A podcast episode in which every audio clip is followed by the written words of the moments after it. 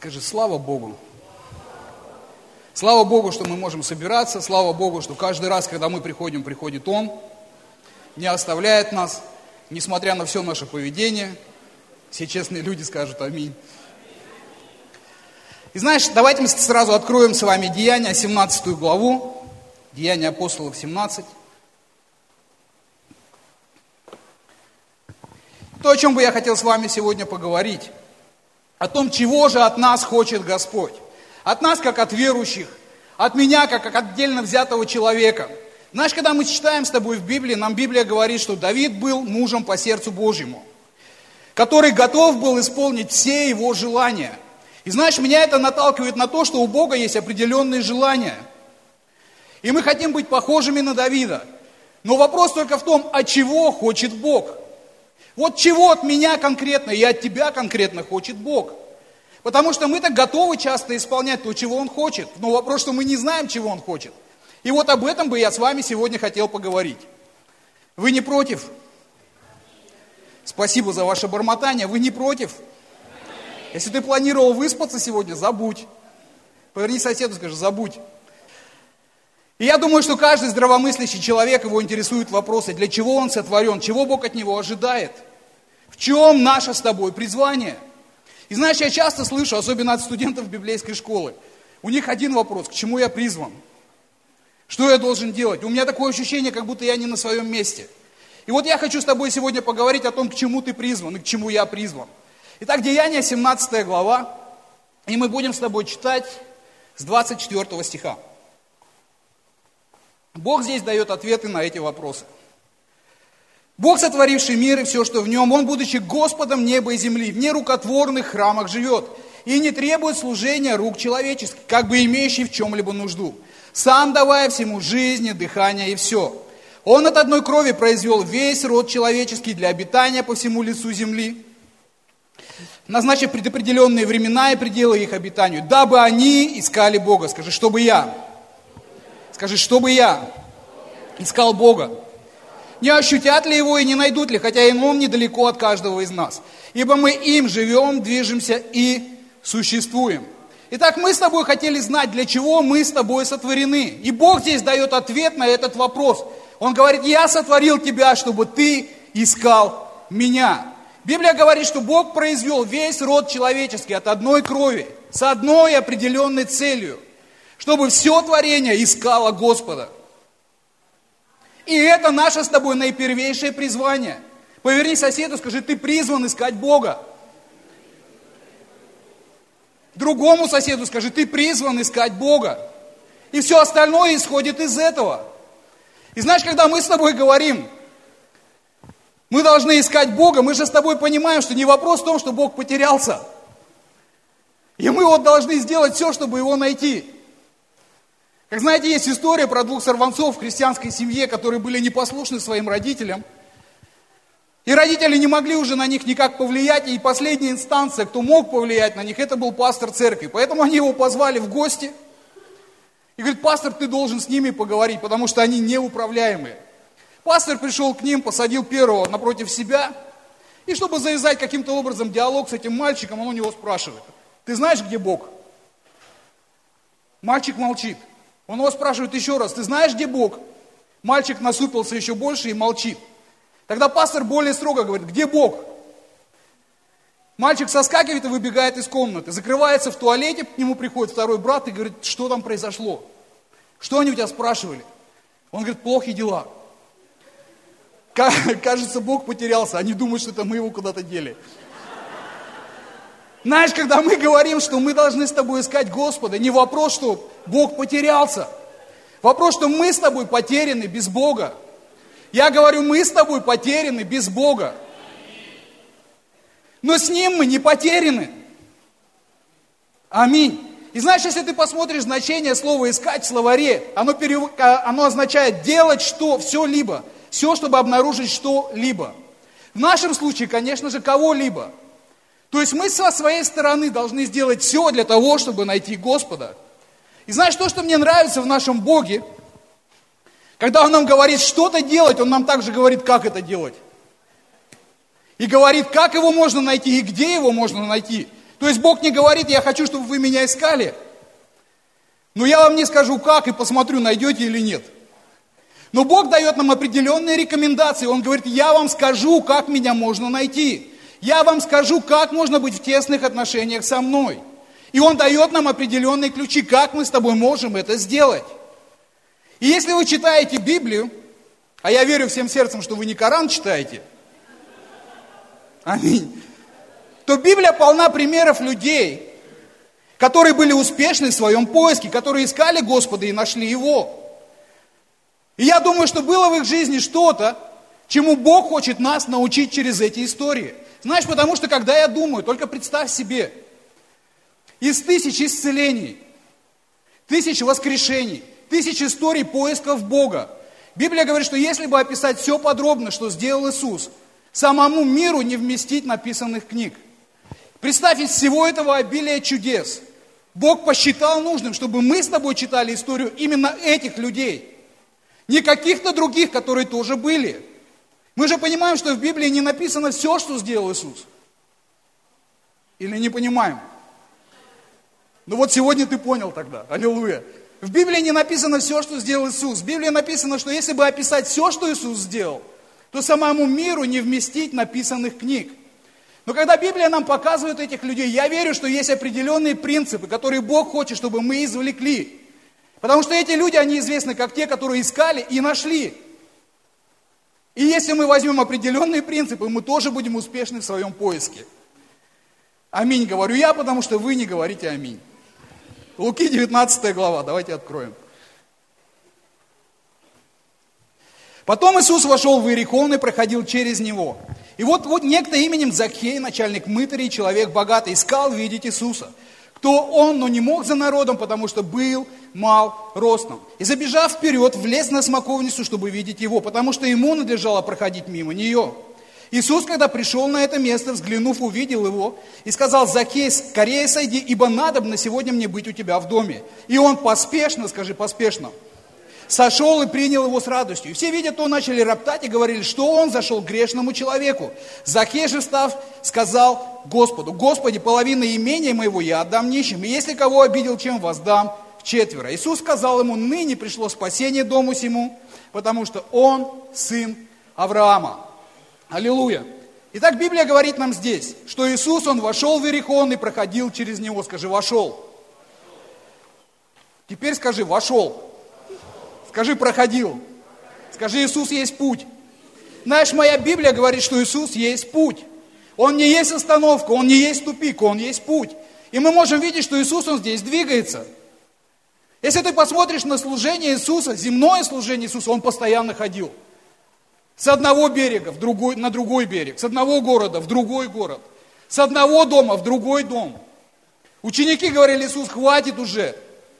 Он говорил, должно нам проповедовать в других селениях, в путь, ребята. Он постоянно двигался. Скажи, Иисус есть путь. Если ты читаешь эту историю, ты можешь увидеть, что только что Иисус был в другом городе. Потом он был на подходе в Ерихон, где он исцелил слепого Вартимея. Сейчас он проходит через Ерихон. И знаешь, точно так же, как Иисус двигался тогда, Он двигается сегодня. Бог не изменился. Он вчера, сегодня и вовеки тот же, говорит Библия.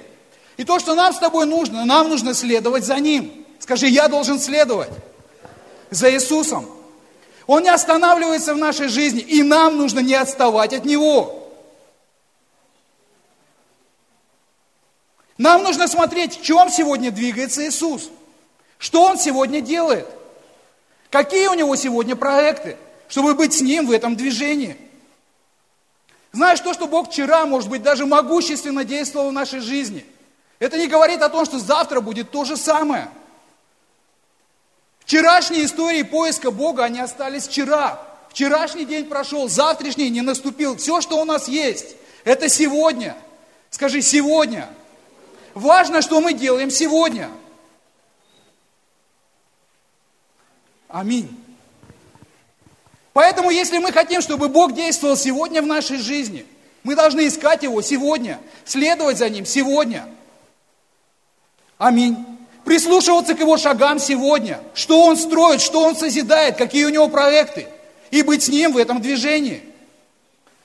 И Библия говорит во втором стихе, и вот некто именем Закхей, начальник мытарей, человек богатый. Скажи, богатый человек.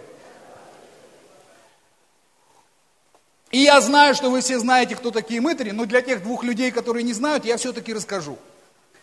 Мытари это были евреи, которые работали на римлян. Но знаешь, было что-то особенное в их профессии, потому что римляне им за это деньги не платили.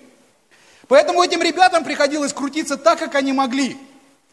И, как правило, мытари были богатыми людьми.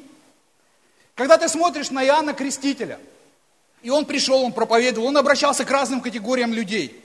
Он говорил воинам, не делайте того, другой категории говорил, не делайте того. Когда он обращался к мытарям, говорил, не берите с людей лишнего. Потому что эти ребята, они брали с людей лишнего, больше того, что они должны были брать. Итак, когда ты смотришь на мытаря, своего рода узаконенный рэкет – Налоговая инспекция в худшем его проявлении. Знаете, есть история про одного пастора, который всю жизнь был пастором, состарился. И вот его последнее желание, он лежит на смертном одре и, и просит своих помощников, говорит, позовите мне юриста и позовите мне налогового инспектора. И вот их зовут, они в недоумении, почему человек в последний свой путь, перед тем, как уйти, он позвал нас – они приходят к нему, он лежит на кровати. Он попросил говорит, один встаньте по правую руку, другой по левую. Они говорят, мы не понимаем, что происходит вообще. Он говорит, знаете, Господь Иисус умер между двумя разбойниками, и я хочу умереть той же смертью. Вот мытари были богатые люди, но Библия говорит о Закхее, что он был начальник мытарей. То есть он был богаче, чем все те богатые. Он руководил всеми этими процессами. И вот начальник мытарей человек богатый. Если ты смотришь на его жизнь сегодня, если бы мы смотрели на то, как этот человек живет сегодня, у него есть все. У него есть дома, есть квартиры, есть машины, есть финансы, есть хорошая работа. Но у него нет самого главного. У него нет мира в сердце. У него нет Бога. У него нет покоя. И то, что он делает, он принимает решение. Я буду искать Бога. И это, если ты записываешь, запиши. Это номер один, что мы с тобой должны делать, когда мы ищем Бога, принять решение. Прежде чем как ты вообще что-то начнешь делать, прежде чем твои ноги начнут куда-то двигаться, ты принимаешь решение. Я буду приближаться к Иисусу, я буду искать Бога, я буду что-то делать со своей стороны. Потому что когда придут обстоятельства, это решение, оно будет вести тебя. Спасибо за ваш скромный аминь. Поэтому номер один, что мы делаем, я принимаю решение, мы будем приближаться к Иисусу. И когда я говорю искать Бога, ты должен понять, что это не вопрос, что Бога нет в твоей жизни. Не вопрос, что ты его никогда не принимал. Вы понимаете, что в нашей жизни может быть достаточно Бога, чтобы не попасть в ад. Но недостаточно, чтобы жить в победе. Скажу еще раз, в нашей жизни может быть достаточно Бога, чтобы не попасть в ад. Но недостаточно, чтобы жить в победе. И следующий стих здесь говорит, искал видеть Иисуса, кто он, но не мог за народом, потому что был мал ростом. Итак, Библия нам говорит, что он искал видеть Иисуса, но не мог. Когда ты смотришь на Закхея, ты можешь увидеть, у него есть нужда, у него было решение. И он двинулся в этом решении искать Иисуса. Узнать вообще, кто он, Господь он, не Господь он, правду о нем говорят или нет. И знаешь, он сразу же сталкивается с проблемой маленький рост – Поэтому он не мог встретиться с ним.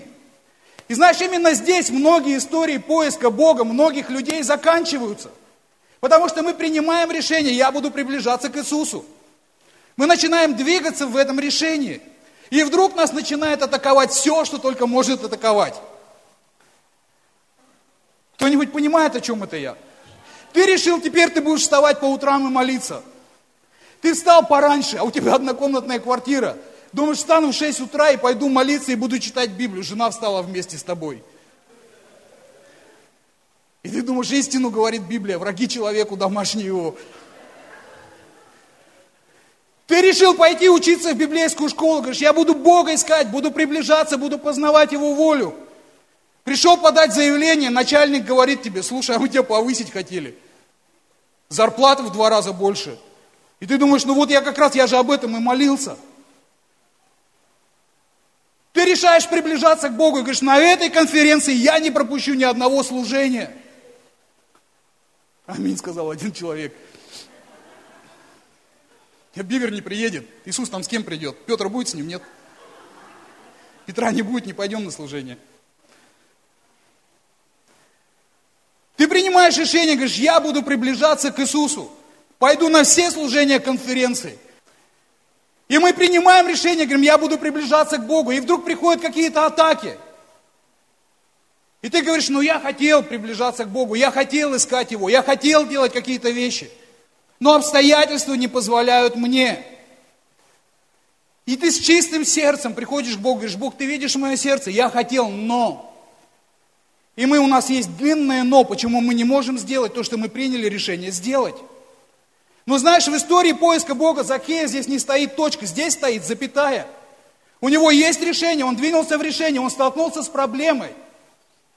И он не разворачивается, не уходит по уважительным причинам. Но он продолжает искать его, он находит способы, как сделать то, что он принял решение сделать. Аминь. Или не аминь. Хотим ли мы видеть Иисуса? Или мы говорим, Иисус, я хотел, я столкнулся, но, увы, не получается. Или мы продолжаем делать то, что мы должны делать. Вот для него это не была проблема. Захей бы нашел 500 рублей на конференцию, поверь мне. Верни сосед, скажи, насчет тебя как? Найдешь 500 рублей на конференцию? Смотрите, вообще движений никаких. Задел за больное. Итак, здесь стоит запятая, потому что был мал ростов, и забежав вперед, влез на смоковницу, потому что, а, чтобы видеть его, потому что ему надлежало проходить мимо нее. И знаешь, что самое интересное? Когда ты смотришь, ты можешь увидеть, что Закей, он был рядом с Иисусом. И тем не менее, он мог его не видеть. И, и, и Иисус был рядом с Закеем, и тем не менее, они друг друга не видели. То же самое может быть в нашей жизни. Бог может быть рядом с тобой, но ты тем не менее можешь его не видеть. И Закей должен был сделать что-то со своей стороны, чтобы Иисус его заметил. Он не мог оставаться со своим маленьким ростом в этой толпе. Но он должен был сделать что-то, чтобы Иисус заметил его жажду. Что-то было в его жизни, что выделило его из всей этой толпы. Почему Иисус заметил именно его, а не кого-то другого? Он сделал что-то со своей стороны, чего не сделали другие. Он сделал что-то, чтобы Иисус мог заметить его жажду. Он появился на глазах у Иисуса. Как мы можем это сделать в своей жизни? Как мы можем появиться на глазах у Иисуса? Ты знаешь, где двигается Иисус. Вот Закей знал, где он двигается, он пошел туда и сделал все, чтобы Иисус его заметил. Ты тоже знаешь, где двигается Иисус. И ты принимаешь решение. Я буду появляться на глазах у Господа. Ты принимаешь решение, я пойду на эту домашнюю группу. Потому что там двигается Иисус. Я пойду на это служение, я пойду на эту конференцию. Я пойду в библейскую школу. Я встану утром и буду читать Библию, буду молиться, потому что я знаю, где двигается Иисус. И я хочу привлечь его внимание. Беги туда, где Иисус может заметить твою жажду. Ты не просто жаждешь и сидишь, но ты жаждешь и делаешь что-то для того, чтобы показать, что ты жаждешь. Алло, не вешайте трубку.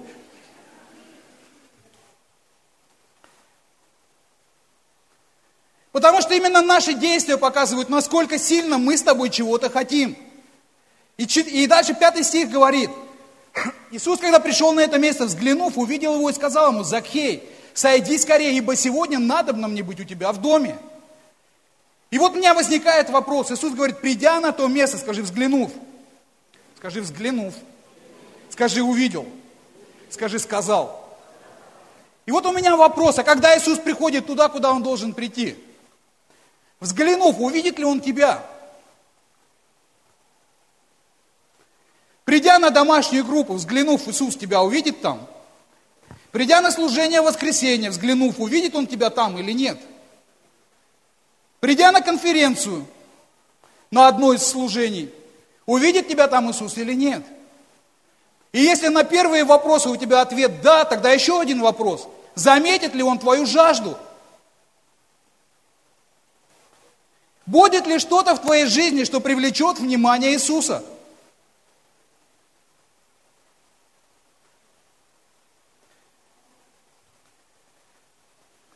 И знаешь, когда ты смотришь на эту историю, ты можешь увидеть, что за Иисусом шла целая толпа. И вся эта толпа, пойми правильно, они следовали за Богом. Они не за фарисеями шли, они за Иисусом шли. И никого из этой толпы он никуда не позвал. Ну, позвал одного, кто залез на дерево. Да-да-да-да.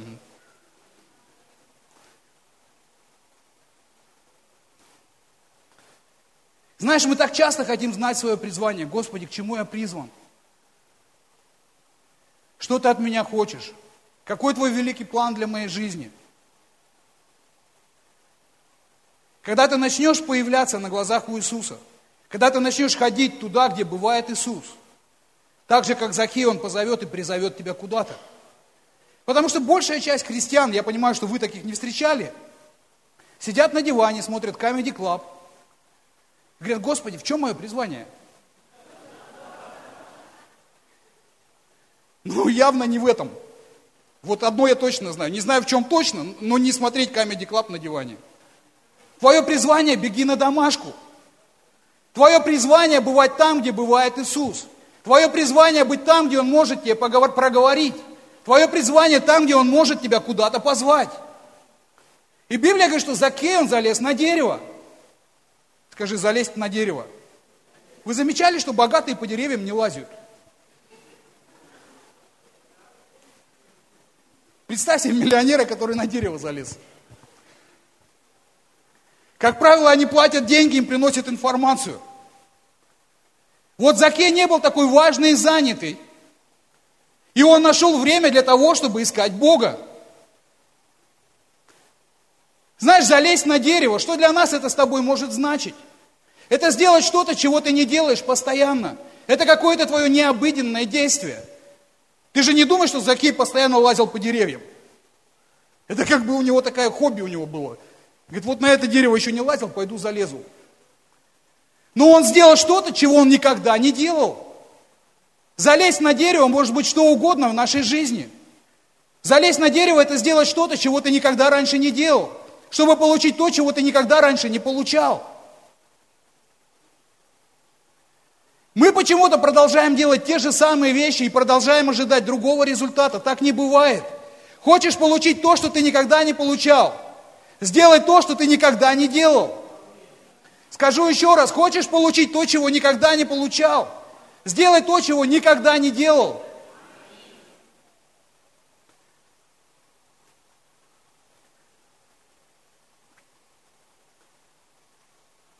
И восьмой стих здесь говорит, Захей же став а, подождите, не восьмой. Шестой стих. Он ему говорит здесь, тебе сегодня надо нам не быть у тебя в доме, и он поспешно сошел и принял его с радостью. Скажи, поспешно. Скажи еще раз, поспешно. Знаешь, часто разговариваешь с людьми, проводишь советничество, и человек рассказывает какую-нибудь ситуацию. Говорит, подскажите, что мне сделать? И ты ему говоришь, тебе надо сделать вот это, это, это. Человек говорит, точно, мне Бог полгода уже об этом говорит. Вот знаешь, когда мы с тобой услышали слово от Бога, следующая наша реакция – это исполнить это слово. Не на следующий год, не с первого числа, не с Нового года, не с завтра. Вы знаете завтра какое волшебное слово? Мы так любим начинать все с завтрашнего дня. Утром просыпаешься и опять сегодня – и у тебя есть опять место для маневра, ты опять можешь начать завтра. Потому что завтра не наступает никогда. Пришел новый день, и опять пришло сегодня. Но Библия говорит, что мы с тобой не должны ждать. Сегодня день спасения. Сегодня время благоприятное. Я говорю, сегодня день спасения. Сегодня время благоприятное. О, я, след... я слово-то услышал. В следующем году пойду в библейскую школу. А ты слово услышал в каком году? А что, если тебе Бог деньги даст, которые сегодня надо, через год? Ну, в принципе-то, как бы он услышал тебя. А что бы нет-то? Услышал в этом году, иди в этом году. Если Бог тебя хочет отправить в следующем году, зачем Он тебе говорит в этом году? Объясни мне, пожалуйста. Чтобы заранее запугать тебя? Или чтобы ты готовился, деньги копил? Скажи поспешно. Зовет сегодня, поэтому иди сегодня, а не в следующем году. Седьмой стих. Все, видят, то начали роптать и говорили, что он зашел к грешному человеку. Вот то, что делал Закей, не нравилось всем. Скажи всем. Но знаешь, он не был зависим от мнения всех. Всем это не нравилось. Но он все равно делал то, что всем не нравилось, чтобы достичь то, чего он хотел в своей жизни. Аминь. А знаешь, что самое интересное? Что Бог не посчитал нужным, чтобы узнали хотя бы имя одно из тех, кому это не нравилось. Вот мы не знаем этих всех вообще ни одного. Но мы знаем имя того, кто залез на дерево.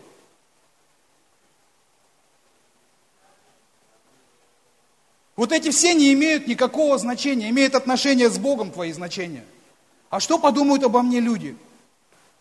Если я пойду в библейскую школу, что обо мне подумают неверующие родственники? У кого есть такой вопрос? Хочешь, скажу, что подумают? Скажут, ты с ума сошел. Я тебе серьезно говорю, так и будет. Но ты здесь стоишь перед выбором, угождать родственникам или угождать Богу. Алло.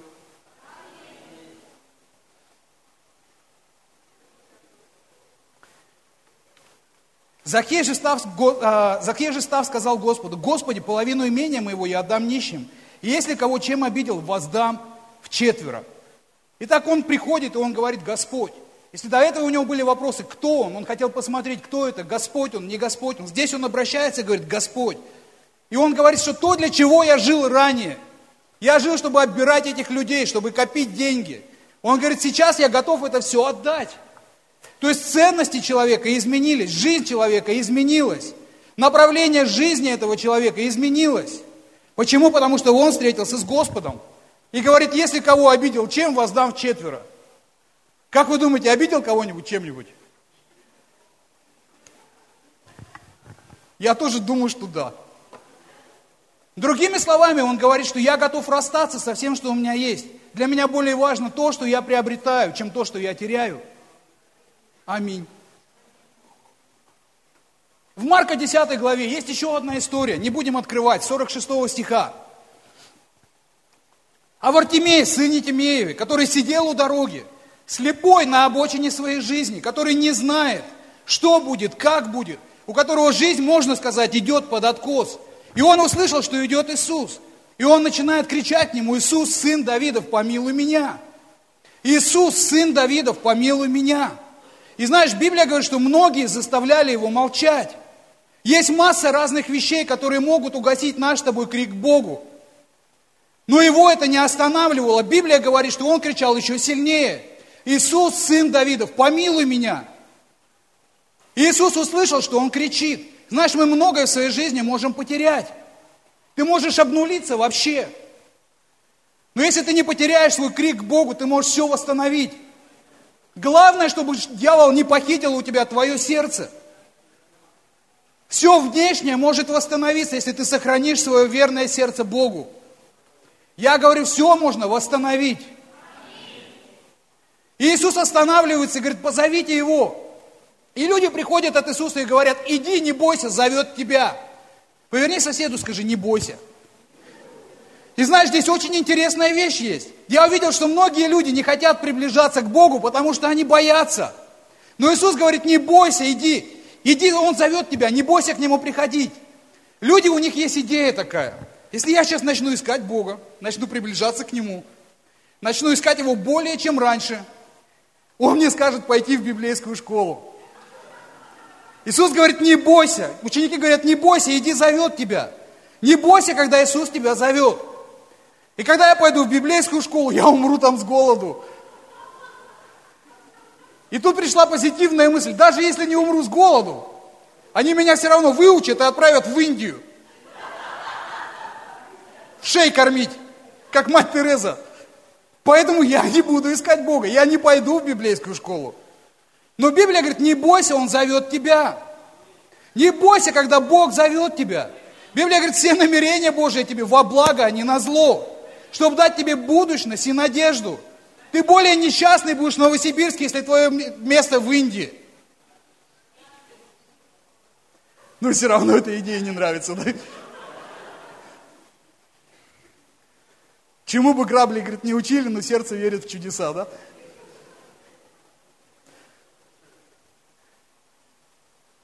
И он получает свое чудо. Он делает что-то, чего он никогда не делал. И он получает что-то, о чем он мечтал всю свою жизнь. Он получает свое зрение. Марка 2 главе, во втором стихе, есть история про трех друзей, у которых была проблема. И там история, Иисус, он в доме, он исцеляет больных, он проповедует Евангелие, он служит людям. И вот они с носилками приходят туда. Приносят, э, двое здоровых приносят своего больного друга, для того, чтобы Иисус за него помолился. И когда они приходят к дому, они видят, что вокруг дома куча народу. Там вообще не подступиться никуда. 1156, 1157, они 1158. Знаешь, многие из нас бы развернулись и ушли. Ну, я искал видеть Иисуса, ну, посмотрите, что происходит. Но знаешь, этих ребят это не остановило. То, что они сделали, они разобрали крышу, и они спустили больного туда. Иисус помолился за него и говорит, ребята, у вас серьезная вера. Ты скажешь, ну так никто не ищет Бога. А может быть, кто-то первый начал, должен начать это делать нетрадиционными методами. И знаешь, когда они ушли, что произошло дальше? Организовалась еще одна очередь через крышу. Но кто-то должен был сделать это первый. И знаешь, когда ты смотришь на этих людей, что отличало их в этих историях? Это сильное, страстное желание найти Бога. Они не искали для того, чтобы искать, но они искали для того, чтобы найти. И не успокаивались до тех пор, пока не нашли. Смит Вигглсворт сказал такую вещь. Такие слова, правильно сказать. Привет лингвистам. Он говорил, и вещи происходили прямо. Он сказал, есть в вере что-то, что заставляет Бога пройти мимо миллиона людей, чтобы достичь одного, кто в вере. Есть в вере что-то, что заставляет Бога пройти мимо миллиона людей, чтобы достичь одного, кто в вере. Одного, кто жаждет, одного, кто страстно желает Его. Ты случайно не тот человек. Знаешь, для того, чтобы искать, нам нужно быть ненасытимыми по Богу. Нам нужна с тобой жажда. Я говорю, нам с тобой нужна жажда. Мы часто так озабочены, чтобы получить благословение от Бога. Знаешь, благословение интересная штука. Они как тепловые самонаводящиеся ракеты – если ты для Бога горишь, они тебя настигают. В оборонке вообще ничего не понимаете, да?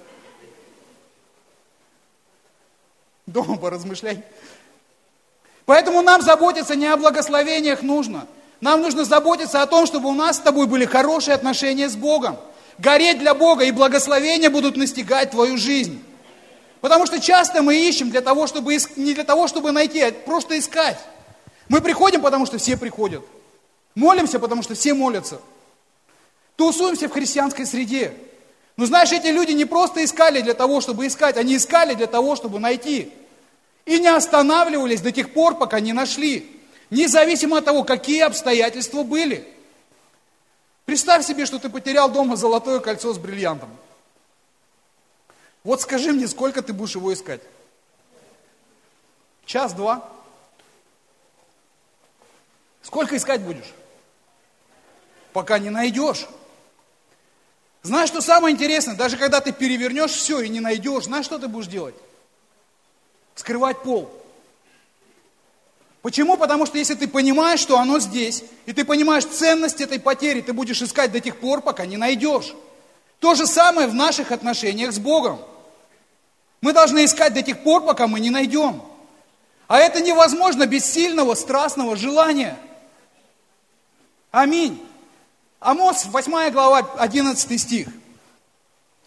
Вот наступают дни, говорит Господь Бог, когда я пошлю на землю голод, не голод хлеба, не жажду воды, но жажду слышания слов Господних. Вот наступают дни, говорит Господь Бог, когда я пошлю на землю голод. Не голод хлеба, не жажду воды, но жажду слышания слов Господних. То есть Бог говорит, я сделаю так, что люди будут хотеть не то, что хочет их физический человек, но люди будут желать меня с ненасытимостью. И нам с тобой нужно взять это как обетование от Бога. Приходить, сказать, Бог, я верю тебе, ты сказал, что ты зальешь эту жажду в мою жизнь. Что я буду искать тебя с ненасытимостью.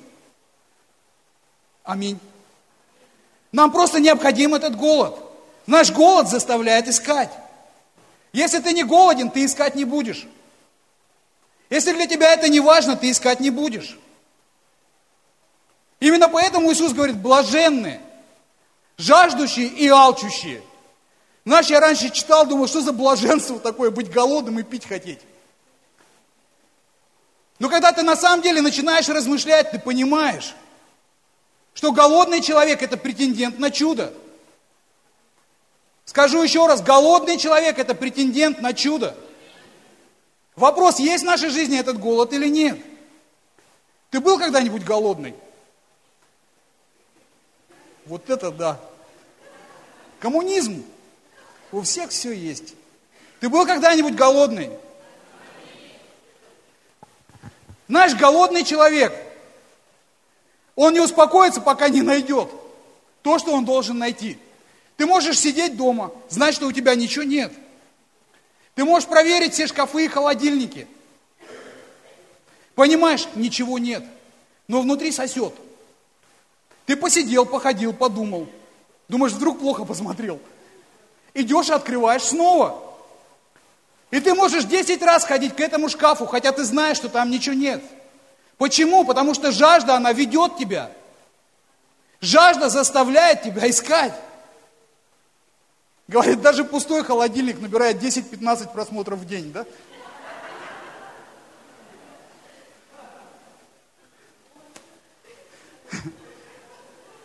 Но знаешь, когда ты присыщен, тогда пища, она не приносит тебе удовольствия.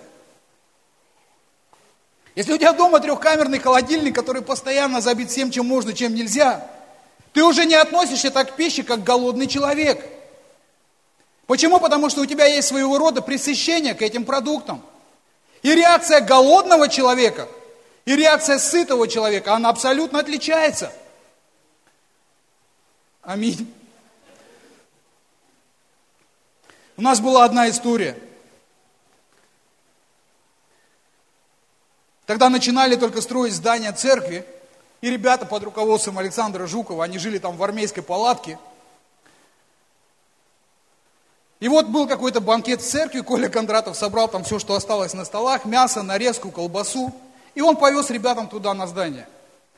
Когда он пришел и выложил все это, там был один брат, который посмотрел на это и сказал, колбаска. Знаешь, тот, у которого трехкамерный холодильник, он говорит, колбаса там. А у этого колбаска. Вот сколько в этом звуке. Почему? Потому что он ел кашу 6 месяцев.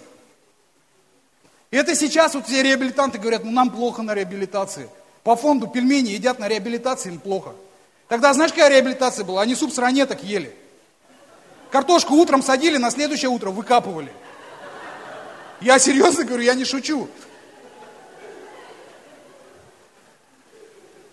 Собаки пропадали постоянно на улице, где репцентр был.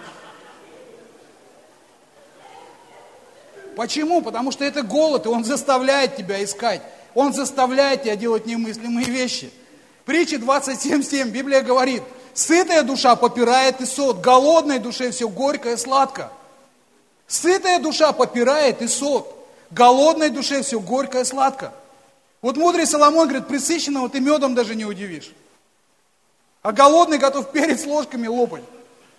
Почему? Потому что внутри что-то есть, что заставляет тебя искать. Когда люди пропадают в лесу, они начинают жучков, паучков есть всяких.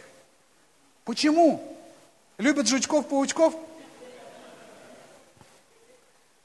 Нет. Ну есть-то что-то надо, чтобы выжить. Поэтому они это делают. То же самое с нашим духовным человеком. Мы должны сделать что-то со своей стороны, чтобы у нас был этот духовный голод. Спроси, что нужно сделать? Я так рад, что ты спросил. Итак, что мы можем сделать, чтобы у нас сохранялся этот голод? Поверни соседу, скажи, тебе нужен расход энергии. Тебе нужно идти и отдавать то, что ты уже получил. Знаешь, только тогда, в тот момент, когда мы начинаем отдавать, мы начинаем жаждать опять. Ты будешь присыщен, ты перестанешь что-либо получать, если ты не отдаешь то, что ты получаешь. У нас был один из годов, много лет назад, когда еще студенты учились два года подряд. Один из годов библейской школы. Вот студенты, второкурсники, они вернулись с практики, не с практики, а вернулись с каникул 1 сентября. И они пришли такие, сели на лавке, закинули ногу на ногу. И по всем их лицам было видно, ну давайте, что нам новенького расскажете еще. У пастора Артура всегда есть новые идеи. Он знал, что новенького им рассказать. Он их отправил на практику на три недели. И знаешь, вернулись через три недели другие люди вообще. Они с евангелизацией не вылазили. Они отпроповедовали все проповеди, которые знали. Помолились всеми молитвами, которыми могли помолиться. Вернулись, и это были абсолютно другие люди. Почему? Потому что они опустошили себя. И они приготовили себя к тому, чтобы принимать что-то еще. Я слышал свидетельство Джойс Майер, она говорит, одна женщина в моем служении постоянно ездит со мной на все конференции – и вот эта женщина свидетельствует и говорит, я постоянно получала массу откровений.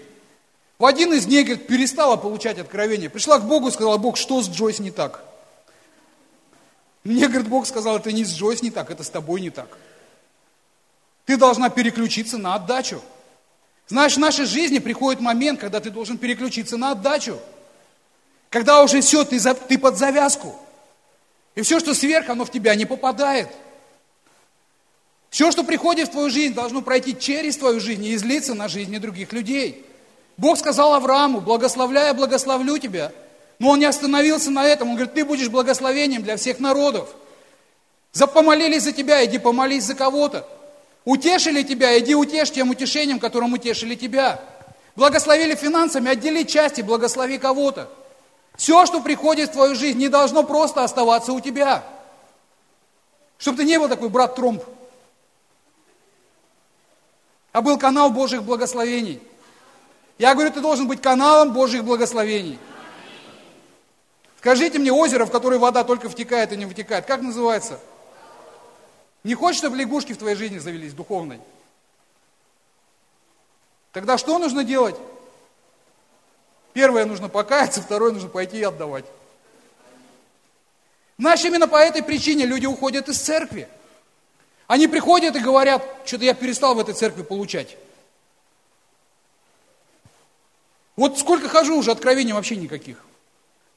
С пастором что-то по-любому не так. И он уходит в другую церковь. И первое время, три недели, пока новизна какая-то, новые люди, новый проповедник, новое еще что-то, он думает, классно.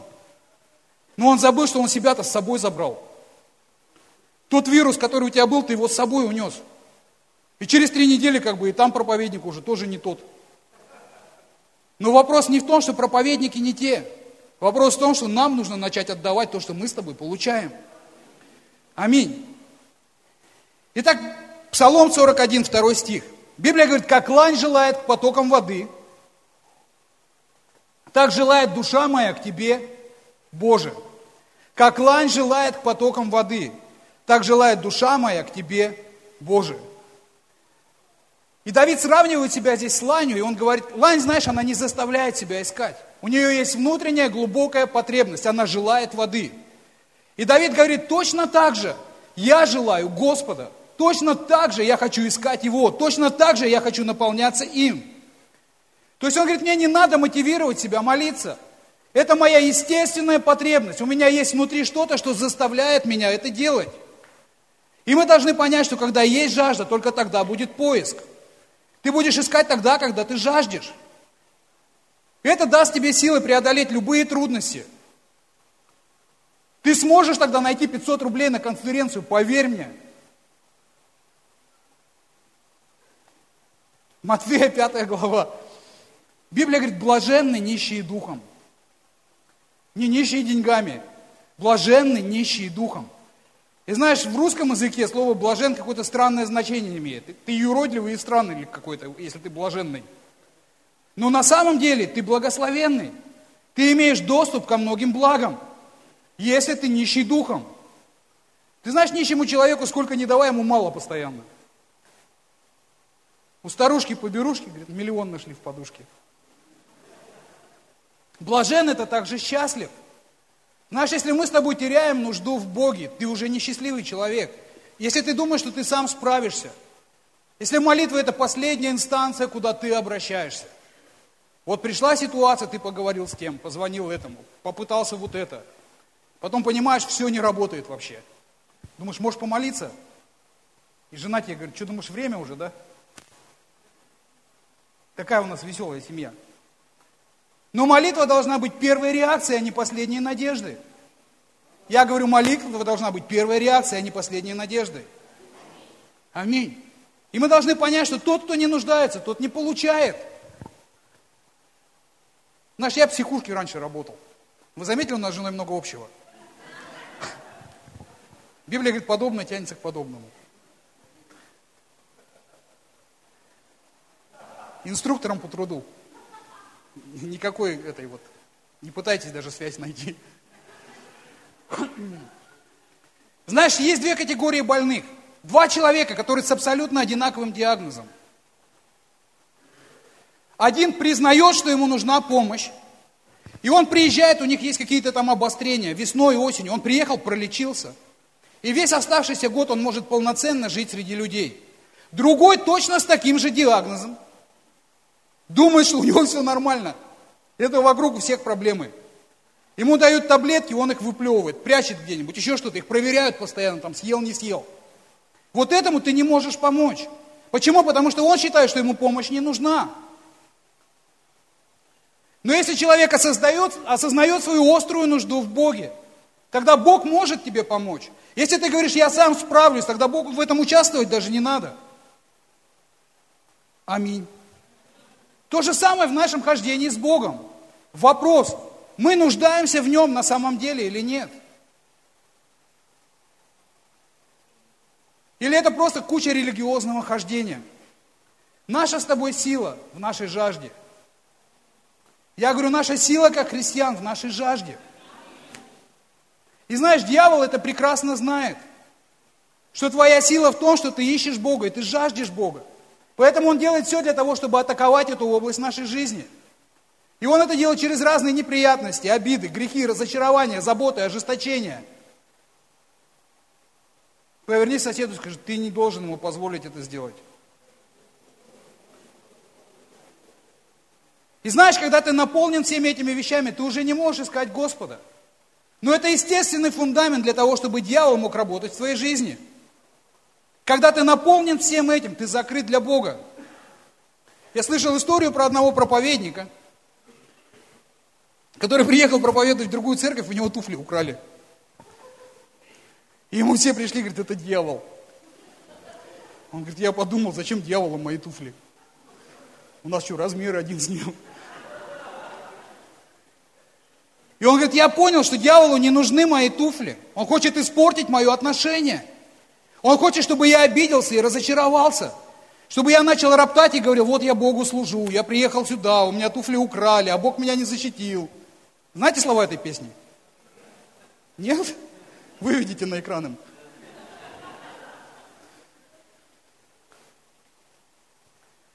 Знаешь, когда неприятности определенные происходят в твоей жизни, кошелек у тебя украли. Поверь мне, дьяволу не нужны твои деньги. Он хочет испортить твое отношение. И ты решаешь после этого тебе роптать, быть недовольным, обижаться или тебе поступить по Слову Божьему. И востребовать свора в семь раз больше. Потому что именно этой реакции ожидает от тебя Бог на самом деле. А дьявол хочет, чтобы ты обиделся и разочаровался. Если ты что-то сегодня записываешь, запиши именно это. Если не записываешь, запиши именно это. Не имеет значения, сколько времени ты верующий, тебе нужно иметь жажду. Потому что жажда заставляет тебя искать. Ты не будешь искать Бога, если ты не жаждешь. И пойми, что именно в этом суть христианской веры. Мы христиане не потому, что мы в церковь ходим. То, что ты ходишь в церковь, не делает тебя христианином. Кто-нибудь из вас был в Макдональдсе? Вы как, когда побывали там гамбургером стали, нет? Если ты целый день просидишь в гараже, ты не станешь машиной.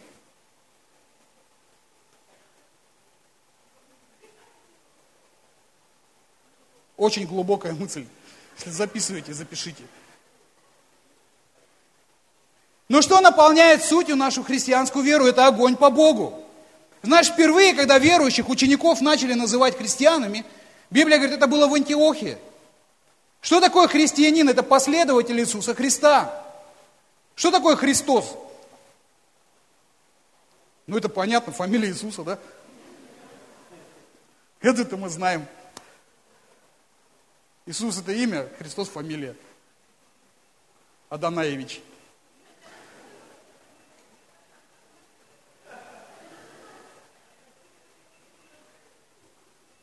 Но Христос означает помазанный.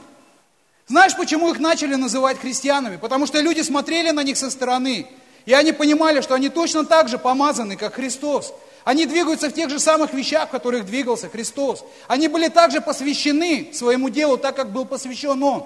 Поэтому они смотрели со стороны и говорили, христиане. И знаешь, изначально это было вообще ругательное слово, их так обзывали. А сегодня, глядя на твою жизнь, Твои неверующие друзья, что они тебе говорят? Вот смотрят на тебя со стороны, говорят ли они тебе, ты знаешь что, ты какой-то не такой. Монах в синих штанах, Коля Божья воля, святоша и тому подобное. Потому что именно вот это нормальное состояние христианина.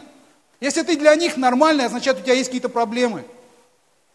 Я говорю, если ты нормальный для этого мира, у тебя есть проблемы какие-то духовные –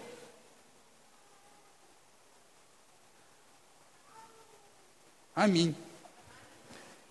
Псалом 62.1. Псалом Давида, когда он был в пустыне Иудейской. «Боже ты, Бог мой, Тебя от ранней зари ищу я, Тебя жаждет душа моя. По Тебе томится плоть моя в земле пустой, иссохшей и безводной.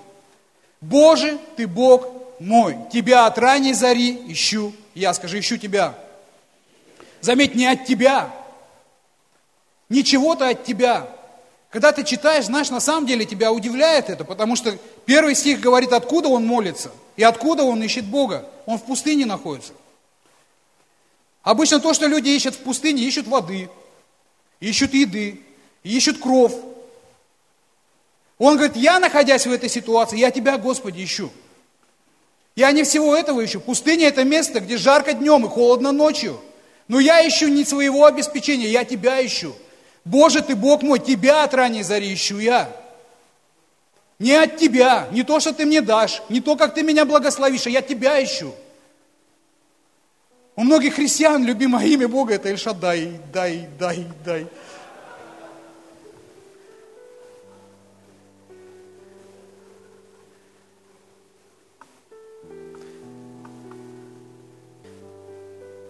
Знаешь, искать от ранней зари означает не пытаться втиснуть Бога в свой плотный график, но означает поставить Его на первое место.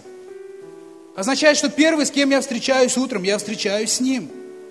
И Он говорит, тебя жаждет душа моя. Знаешь, жажда – это определенный дискомфорт.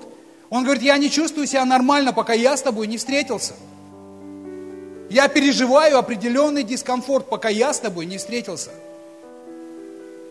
Нам нужно искать, пока не найдем. Искать до тех пор, пока не восполним эту глубокую внутреннюю потребность. Знаешь, с кого нам нужно брать пример? Можешь не играть пока. Говори соседу, скажи, должен искать, пока не найдешь. Знаешь, нам нужно брать пример с алкоголиков. Вот они не угомонятся, пока не найдут. Там, там где я жил, у нас есть 25-й магазин. Есть кто-то тут с Бачатского? Вот ты выходишь в 6 утра, они там. Неважно, какая погода. Ни ума, ни фантазии, ни денег. Думаешь, да вообще нету шансов. Смотришь к обеду, готовые все. Где двое или трое соберутся во имя ее, а она посреди них. Почему? Это жажда. Я сейчас не пропагандирую алкоголизм, заметьте. Но нам нужно искать до тех пор, пока мы не найдем. Матфея 6,33, Библия говорит, ищите прежде Царство Божьего и правды Его. И Библия говорит, тогда все остальное будет прилагаться тебе. Скажи, все остальное будет прилагаться. И Бог говорит, перед тем, как искать что-либо, ищи меня. А не так, что ты целый день искал всего, утром, вечером пришел, и Бог приложился к тебе. Аминь. И знаешь, я люблю читать Библию в разных переводах. И когда я читал слово «все», я, я обнаружил потрясающий перевод. Знаешь, как переводится «все»? Все, представляешь? В оригинале прямо вот так и написано «все». Не почти все, не кое-что, все. То есть перед тем, как тебе что-то нужно, тебе нужно искать Господа. Если тебе нужно исцеление, тебе не исцеление надо искать, тебе нужно искать Бога, который исцеляет. И ты получишь свое исцеление. Если тебе нужна жена, что тебе нужно искать? Бога, причем в два раза больше, чем когда тебе надо исцеление. Потому что если жена не от Бога придет, примите мои соболезнования. Мы тут женимся это один раз и навсегда, а потом как полет на самолете тошнит, а выйти-то нельзя. Если тебе нужны деньги, что ты должен искать? Деньги. Соломон говорит, они сделают крылья и улетят от тебя. Но нам нужно искать Господа, и Бог восполнит нашу нужду.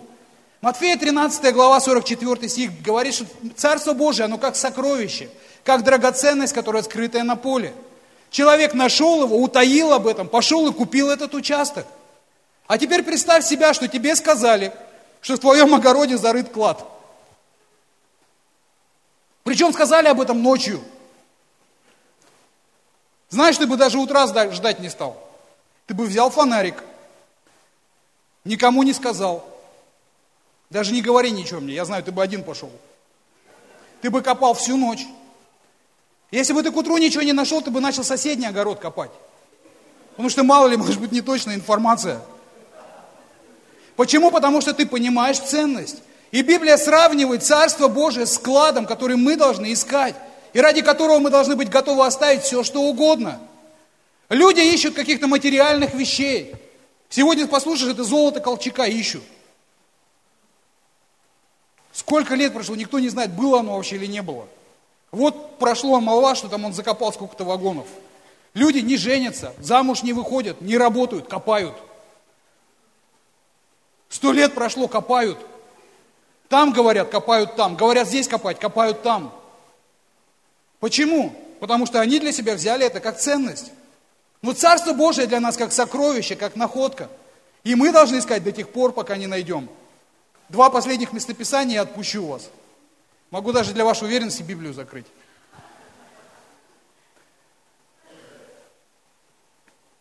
Римлянам 14 глава, 17 стих.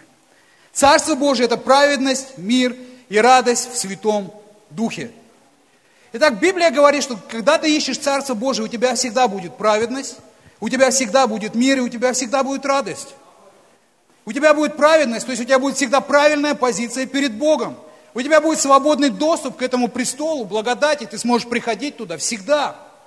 У тебя будет мир. Знаешь, это еврейское слово «шалом». И когда англоязычные или русскоязычные евреи приезжают в Израиль, им объясняют значение этого слова, им говорят целостность. Все на месте, ничто не сломано. В твоей жизни будет все на своих местах. И Библия говорит, у тебя будет радость. Ты не улыбиться просто будешь, удовлетворение глубокое, жизненное у тебя будет. В жизни будет все на своих местах. Скажи аллилуйя. Не будет как в Простоквашино. Говорит, наша квартира как программа «Что, где, когда». Говорит, не поймешь, что, где и когда все это закончится. Вот у тебя будет все на правильных местах. Аллилуйя. И давай последнее место. Притча третья глава. С первого стиха. «Сын мой, наставление моего не забывай, заповеди мои да хранит сердце твое. Ибо долготы дней и лет жизни и мира не приложат тебе. Милость и истина да не оставляют тебя, обвяжи ими шею твою, напиши их на скрижалях сердца твоего.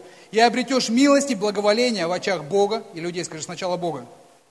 Скажи сначала Бога, потом людей. Надейся на Господа всем сердцем твоим и не полагайся на разум твой. Во всех путях твоих познавай его, и он направит стези твои. Не будь мудрецом в глазах твоих, бойся Господа, удаляйся от зла. Это будет здравием для тела твоего и питанием для костей твоих. Итак, Библия говорит здесь, Соломон нам говорит, не полагайся на свой разум, во всех своих путях ищи Господа. Не полагайся на то, что ты знаешь. Не полагайся на свой жизненный опыт, но полагайся на то, что ты придешь к Богу, и Он направит твои стези, направит твои пути, скажет тебе, что тебе нужно делать, чего тебе делать не нужно.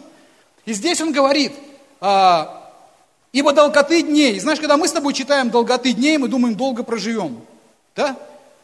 А дальше смотри, что Он говорит, и лет жизни. И мира они приложат тебе. Долготы дней и лет жизни. Вот лет жизни, это написано о том, что ты долго проживешь. А долготы дней Бог говорит, если ты в своих путях во всем будешь искать меня, это сэкономит твое время. У тебя не будет, как у этих грешников, 24 часа в сутках. И не у грешников, которые не ищут Бога тоже. Но Он говорит, я растяну твой день. Ты будешь успевать гораздо больше. Было ли в твоей жизни, когда ты встаешь с утра, у тебя волосы дыбом, и у тебя есть список того, что ты должен сделать? и у тебя нет времени на молитву. Ты соскакиваешь и побежал делать. Делал весь день. Пришел вечером домой без задних ног. Посмотрел, что сделал. Ничего. А был ли в твоей жизни такой день, когда ты встаешь с утра, ты в мире, хотя бы недолго молишься, читаешь Слово Божье, пускаешь Бога впереди себя, идешь с тем же списком, приходишь к обеду домой, все дела сделаны, время осталось. Это то, что делает Бог. Он говорит, я растяну твой день. И дальше он говорит, это будет здравием для тела твоего. То есть это сэкономит тебе здоровье и питанием для костей твоих. Медики тебе скажут, кальций надо пить. Бог говорит, ищи меня, все нормально с костями будет. Я не против кальция, пей кальций, ищи Господа, эффект гораздо быстрее достигнешь.